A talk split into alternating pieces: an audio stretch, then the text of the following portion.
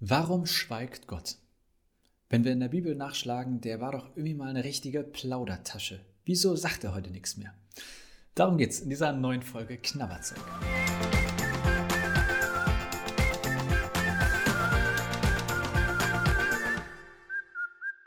Moin, herzlich willkommen zu einer neuen Folge Knabberzeug. Hier geht es um deine Fragen rund um Kirche, Glaube und Bibel.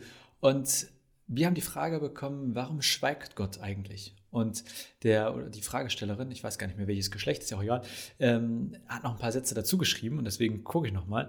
Äh, die Person hatte geschrieben, im Alten Testament, da ist Gott doch so eine richtige Plaudertasche. Ja, der redet gefühlt ununterbrochen. Und im Neuen Testament, okay, wird es dann schon ein bisschen weniger, aber immerhin ist da noch Jesus so, der quasi die ganze Zeit da redet und redet und redet. Ja, wie ist das heute? Also irgendwie hat Gott aufgehört zu reden? Das hat uns jemand gefragt und ich versuche jetzt mal eine Antwort zu geben.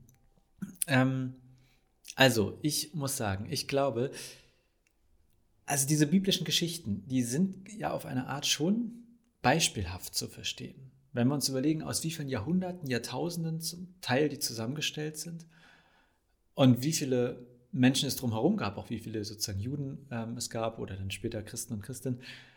Ja, also ich bin mir nicht ganz sicher, ob nicht auch schon quasi die Leute damals vor tausenden Jahren die gleiche Frage stellen würden wie wir heute. Ja, ich glaube, dass diese Geschichten alle wahr sind. Aber mal ehrlich, wie viele Abrahams, Abrahame gibt es denn? Wie viele Noahs, die heute so, eine, so ein Schiffchen bauen würden? Also, das sind irgendwie im Alten Testament gibt es zwölf Propheten, die haben dicke Bücher geschrieben und oder über die wurden die geschrieben. Und ah, ich denke mir, ist das wirklich, können wir uns wirklich daran in dem Sinne ein Beispiel ganz konkret für unser Leben nehmen? Das dass das wirklich bei jedem von uns so erlebbar ist. Da bin ich einfach ein bisschen skeptisch, weil ich mir denke, das ist ja wie so ein Best-of, ja.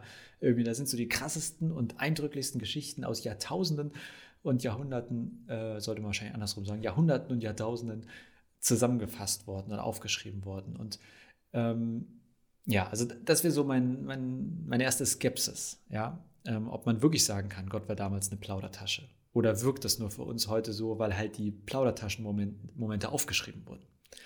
Ähm, und ich würde das auch bei Jesus, denke ich, müssen wir immer ein bisschen skalieren, quasi runterbrechen auf uns. Also Jesus hat zum Beispiel einen Toten auferweckt, aber hat er alle auferweckt? Nein. Er hat äh, Kranke geheilt, hat er alle Kranken geheilt der damaligen Zeit? Nein.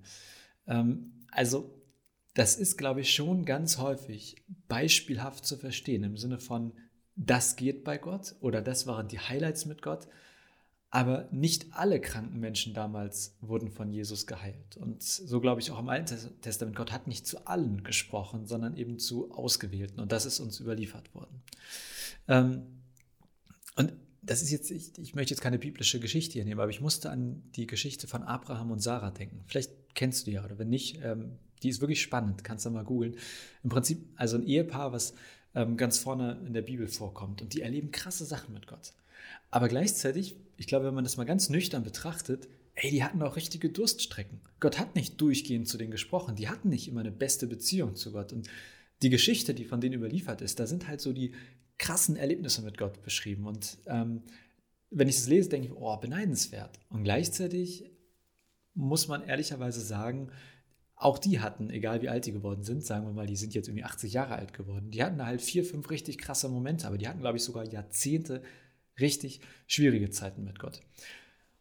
Ja, und das so als Beispiel dafür, dass das hm, aus meiner Sicht echt schwierig einzuschätzen ist, ob Gott da, damals eine größere Plaudertasche war als heute.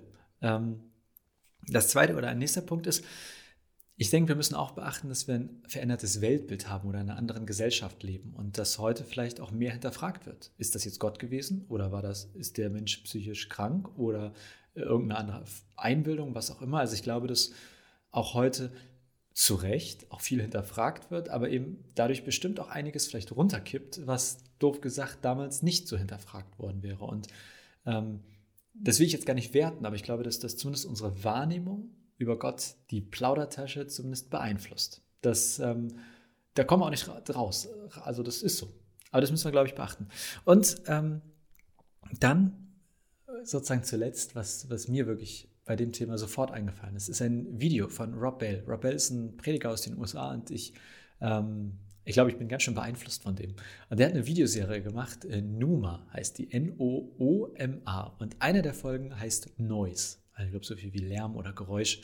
Und da beschäftigt er sich genau mit der Frage. Und er nimmt eine Geschichte aus dem Alten Testament, wo es darum geht, wo Gott eigentlich begegnet. Und ähm, jetzt in sehr kurzen Worten sagt er, naja, Gott war nicht im Sturm, Gott war nicht im Erdbeben, sondern Gott war im Säuseln des Windes. So kann man das zumindest übersetzen, in der Stille. Er war dort, wo nichts mehr über war, außer das Säuseln, also ein bisschen Rauschen des Windes. Und da muss ich ganz häufig drüber nachdenken, wenn ich daran denke, Gott, schweigst du eigentlich, redest du? Weil ich glaube, häufig ist es eher so, dass wir verlernt haben, ihn zu hören, hinzuhören, weil die Welt so laut ist, weil unser Leben so laut ist. Und das ist jetzt gar nicht abwerten. Die Welt ist nicht schlecht, unser Leben ist nicht schlecht, ja, aber ich glaube, Gott ist nicht im Lärm, sondern er ist eher in der Stille. Jesus ist auch auf den Berg gegangen, und hat quasi gesagt, so jetzt Gott und ich auf dem einsamen Berg dort. Und dann haben wir richtig gute Brotzeit. Äh, nicht Brotzeit, Brotzeit, also haben wir eine gute innige Zeit. Und ich kann nur für mich sagen, bei mir ist es genauso. Ähm, ich habe das einmal in meinem Leben erlebt, dass ich sagen würde, da hat Gott wirklich zu mir gesprochen im Sinne von Stimme. Das war, als ich einsam in Schweden durch den Wald gelaufen bin. Und ich kann sagen, eigentlich immer, wenn ich durch die Natur laufe, habe ich das Gefühl, Gott ist viel mehr da. Und er spricht vielleicht nicht immer in Worten zu mir, aber in sowas wie ins Herz oder er schenkt mir eine Gewissheit, er schenkt mir eine, sowas wie eine Antwort, eine gefühlte Antwort. Ähm, also ich kann eigentlich bestätigen, was Jesus schon damals erlebt hat, nämlich sozusagen Zweisamkeit mit Gott hilft, ihn zu verstehen. Und ähm, ich glaube, das ist auch schon im Alten Testament so, dass Gott am ehesten in der Stille, in der Zweisamkeit gesprochen hat. Deswegen Zusammengefasst würde ich sagen, ich bin mir nicht ganz sicher, ob Gott heute wirklich mehr schweigt als damals. Ich glaube, wir müssen beachten, dass die Gesellschaft, die Welt sich verändert hat, dass die biblischen Geschichten eine krasse Zusammenfassung und Raffung sind und da auch immer nur sozusagen die Highlights gepostet wurden und nicht das dazwischen, wie so eine Instagram-Story, wo nur die schönen Dinge gezeigt wurden.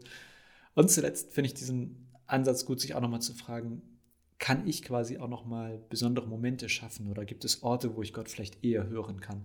Ähm, ja. So, zu meiner Antwort, ich kann euch auf jeden Fall dieses Video empfehlen. Sucht einfach bei YouTube Rob Bell Numa oder Rob Bell Noise, ähm, dann findet, das, findet ihr das. Ich glaube, das ist die fünfte Folge. So viel zu dieser Knabberzeug-Folge. Wenn du dazu Rückfragen hast oder ganz andere Fragen rund um Kirche, Glaube, Bibel, dann immer her damit. Äh, wir freuen uns darüber und ich gebe mir Mühe, eine Antwort zu geben und ähm, freue mich auch über Kommentare, Rückmeldungen, wie auch immer. Immer her damit und ja, dann in diesem Sinne, bis zur nächsten Folge.